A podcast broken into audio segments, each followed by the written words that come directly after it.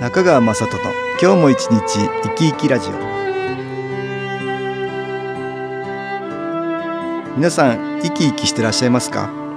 この番組では気というものを私中川雅人がいろいろな角度からわかりやすくお話をしてまいります。どうぞごゆっくりお楽しみください。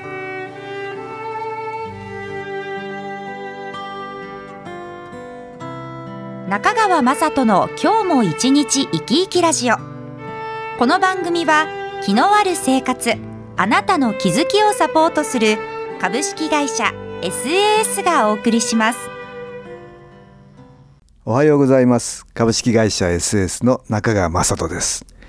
今日は名古屋センターを担当している松本裕二さんに新機構を知って SS に入社したいきさつをインタビューしましたのでお聞きください。今やってる仕事じゃなくてそういう世界の方にも踏み込んでいこうと思って、うん。でもサラリーマンを辞めたやめようと思って、うん。でやめて。で生態やったの？それで生態の学校もうすぐ決めちゃったんですよね。で学校に行ってたの？学校に行ってその時にその学校で出会った友人がこの新機構やったんですよなんで面白いと思ったの？えいや全然面白いなんて思わないですよ。怪しいと思って。だからこんないいやつでも騙されるのかなと思って。こいつ騙されたらもう絶対助けてやらないかんなと思って、うんうん。これ当てたら良くなるよなんて言われてそれ信用してるのを見ると、危ないなと思って。で見に行ったの？いやそれで、うん。もうそんなことすっかり、うん。もうほったらかしですよ。自分の生活が救急だから。あの、うん。学校行ってるっつっても、うん。ほら昼間働いてるしね、うんうんうん。でほら東京で一人暮らしだし、まあだからといってその勉強したからって独り立ちできる人が何人いるかってもう150人いても1人か2人なんですよだもう不安と憤りとかもいろんなのを渦巻いてる中で模索してるんですよね。まあその頃はスポーツのトレーナーになりたいなと思ってたけど接骨院とかでバイトさせてもらえる時自分がやってた技術がその時に生かされて、結構評判だったんですよ、うん。で自分でも嬉しくなって、うん。あこれは求めてきてくれる人がいて喜んでもらえるんだったら、うん。スポーツじゃなくてもいいかなっていう気持ちが、その2年後ぐらいに湧いてでそれで考えたら何かの治療法のスペシャリストになれてなれたとしたらそれでもいいんかなってふって初めて湧いたんですよ。その気持ちが。うん。そしたらその2年前ぐらいにそういえばわけのわからんけどあのなんか気候とかって教えてくれたな。あの機械はな何でも聞くって言ってたなと思って、もしそれが信じられて自分が使いこなせて、うん。今自分がすぐには力発揮できなくて直せない人が、うん。それを使うことで直せてあげたり紹介してあげて、その人が喜んでくれるんだったら、この治療法でもいいんじゃないかって初めて思えて、で友達に電話したら、ん。仙台死んだって話だったんです。先代がなくなってしまったよ。そうなんです。そうだ先代が亡くなったってそれどういうことやって言って、うん。ままだ気候の先生のはずやろみたいな感じです先代がなくなってちょうど95年のだから12月だね。そうですね。あそれよちょっと後やったかもしれないですね。後後だね。ううん。ん。で、まあ潰れるとしたら、まあ まあそれまでの会社なんでしょう。でももしその頃の先代が言ってた話はちらっと聞いて知ってたんですよ。宇宙からあのエネルギーを中継するとかそういう話は感銘は受けてたんですね。そしたらなくなるわけがないかと思ったんですようん。誰でもやれるはずだから、ん。それがやれないとなったらそういう話はしてたけど、ん。できなかった。結局はできないっていう代物なんだなって、だから会社はなくなってるだろうと。で継ぐ人もいないのかなって、ところが会社がずっと残ってた。そうそう。残ってまだやってるって話になって、うん。うんうん。じゃあほんまもんやったんかなと思って、うん。うん。東京もう全て引き払って当時の生駒の研修に自分のあの貯めてた貯金とかはたいて行ったんですよ。ああ研修講座をね当時以降までやってたからね。はい。研修来られたらさどうだったの？ちょうど会長が1年ぐらいかなあ経ってないのかな。だってないんだ。先代が亡くなってね。旧体制と、うん。まあ言ったら今から見たら今の体制のうん。中間ぐらいの感じの時で、うん。会長もなんか居心地悪そうにしてるような時、会長がもうなんか話すの難しそうにしてる感じだった時だったから、まあ、失礼と分かっていながらですけど、うんうん。もうなんか痛々しいぐらい。も私もよくわかんないんだも。うん。なのに会長多分させられちゃったんだなと思って。うんうんうん。でいや研修来られてどうなったんだっけそれ僕はあの気は感じるとかっていうのは、まあ、感じないわけですよ、うん。でも感じなかったけど本当にいろんな人が来てるなっていうので、うん。まずちょっと新鮮だったんですよ、年代がああいろんな人がね。出版社の人もいたしちょっと偉い人もいたし、神父さんとかもいましたもんね、うん。ここで音楽に気を入れた CD 音気を聞いていただきましょう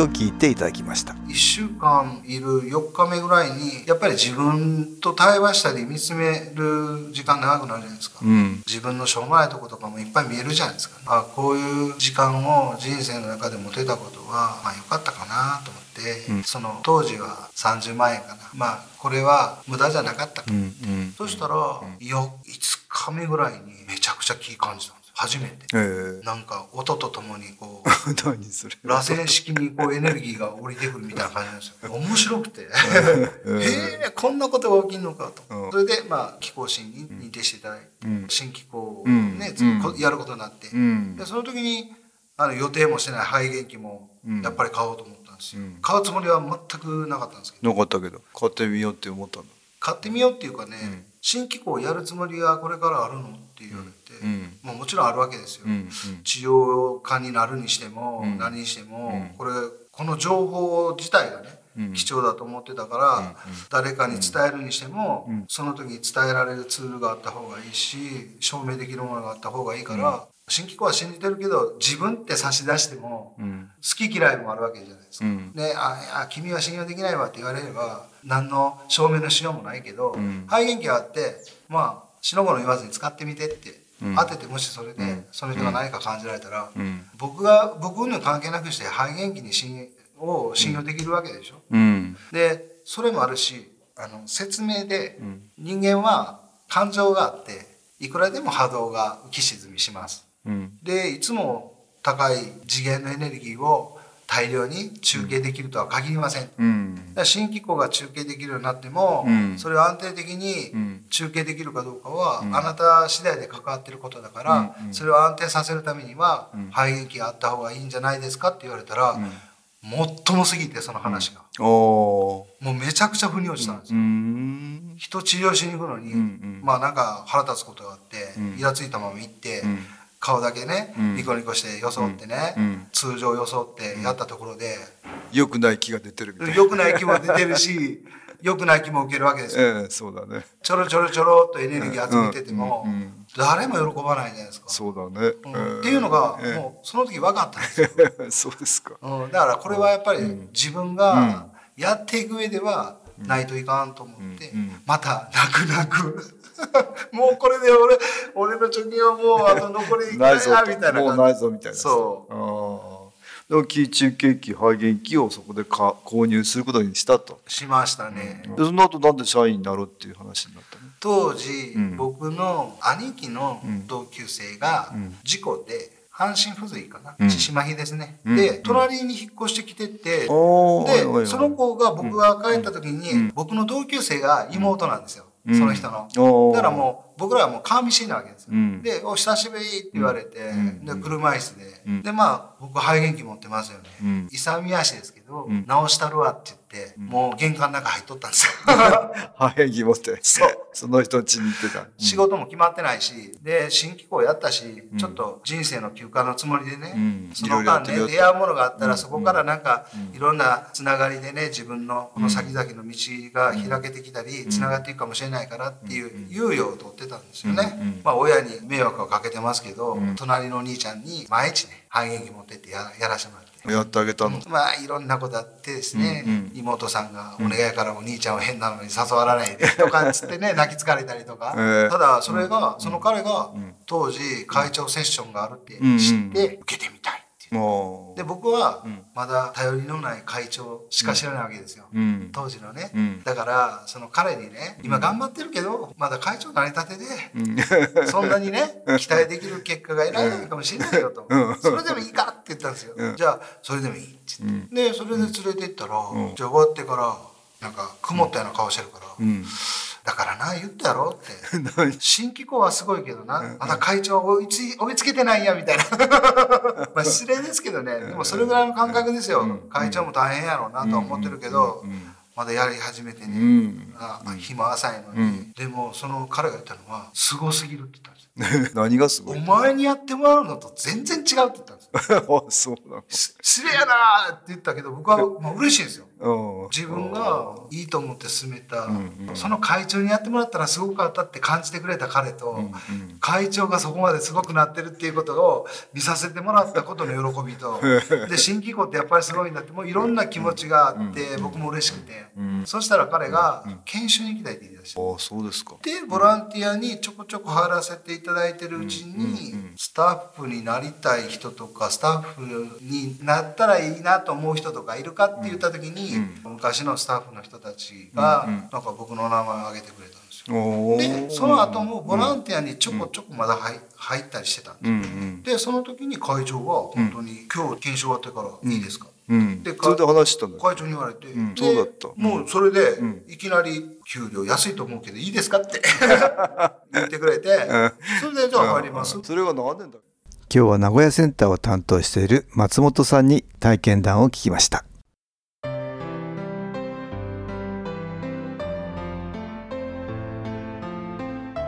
株式会社 SS は東京をはじめ札幌名古屋大阪福岡熊本沖縄と全国7カ所で営業しています。私は各地で無料体験会を開催しています。6月17日土曜日には東京池袋にある私どものセンターで開催します。中川雅人の「昨日話と昨日体験」と題して開催する無料体験会です。新気候というこの気候に興味のある方はぜひご参加ください。ちょっと気候を体験してみたいという方体の調子が悪い方ストレスの多い方運が良くないという方気が出せるようになる研修講座に興味のある方自分自身の気を変えるといろいろなことが変わります。そのきっかけにしていただけると幸いです。6月17日土曜日午後1時から4時までです。住所は豊島区東池袋1-30-6池袋の東口から歩いて5分のところにあります。電話は東京03 3980-8328です。また SS のウェブサイトでもご案内しております。お気軽にお問い合わせください。お待ちしております。